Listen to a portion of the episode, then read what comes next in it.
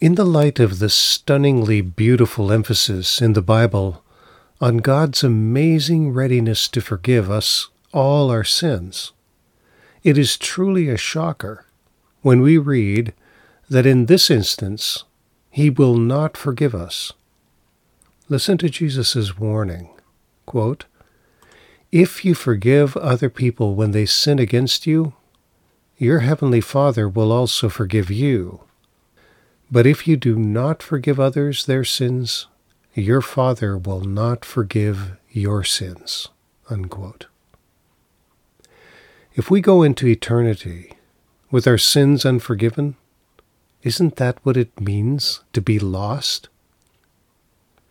Now, it seems to me that all unforgiveness arises out of what I'm going to call aggrieved self righteousness. Aggrieved means feeling resentment at having been unfairly treated.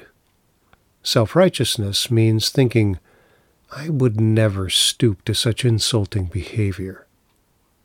In other words, I refuse to notice or tolerate the sense of my own evil and the pain it has inflicted on others. Are you having trouble forgiving someone? Okay, so you were unfairly treated. Well, what about your own evil and the pain you've inflicted on others? You, like the rest of us, have no excuse. But Jesus is saying that if we choose to hang on to our aggrieved self righteousness anyway, we will remain unforgiven by God and lost. We simply cannot take Jesus' words too seriously.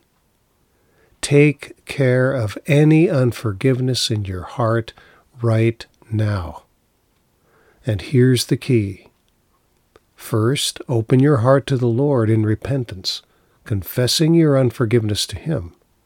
Then, tell the Lord that you are willing to have Him forgive that person through you. Pray something like, Lord, I forgive so and so. Now let your forgiveness from the cross flow through me towards them. And here's the good news your very own sins will themselves be caught up in that flow of God's amazing and complete forgiveness.